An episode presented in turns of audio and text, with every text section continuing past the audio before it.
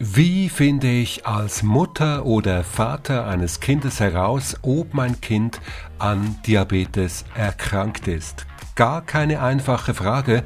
Wir haben sie von euch aus der Community bekommen und wir geben sie direkt weiter an unser Expertenteam. Hallo und herzlich willkommen. Das ist Plan D, der Podcast von Dexcom.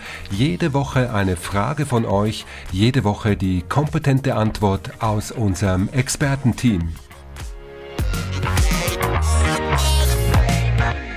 Mein Kind hat vielleicht schon Diabetes, aber ich als Mutter oder Vater weiß es noch nicht. Wie finde ich es denn heraus? Die Antwort von Dr. Michael Steigert, Diabetologe an der Kinderklinik vom Kantonsspital Chur in der Schweiz.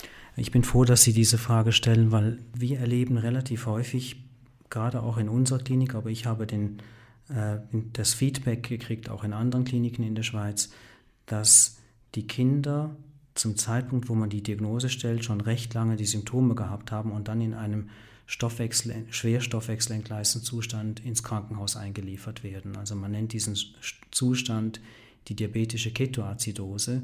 Und eines der Vorteile dieser Früherkennung des Diabetes oder des Screenings auf Diabetes könnte sein, dass man die betroffenen Individuen, die ein Risiko haben, einen Diabetes zu entwickeln, früher diagnostiziert. Also dass man den den Zeitpunkt, ähm, wo man feststellt, dass jetzt der Diabetes wirklich am Kommen ist, so weit vorverlegt, dass diese Kinder gar nicht die typischen Zeichen haben, die zur Ketoazidose führen. Dass man mit der Behandlung also anfangen könnte, bevor es zu einer schweren Stoffwechselentgleisung kommt. Dazu muss ich aber wissen, welches die typischen Symptome sind, die auf einen Diabetes hindeuten. Und die typischen Zeichen ähm, erklären sich durch die Physiologie des Insulins. Wenn das Insulin fehlt, dann steigt der Zucker im Blut an. Wenn der Zucker im Blut ansteigt, ist das wie bei einem Sirup, dann muss man den verdünnen, dann trinkt man mehr, also die Kinder trinken mehr. Und wenn die Kinder äh, ihre hohe Zuckerkonzentration im Blut durch genügend Trinken verdünnt haben, ist das Kreislaufsystem aber mit Flüssigkeit überladen.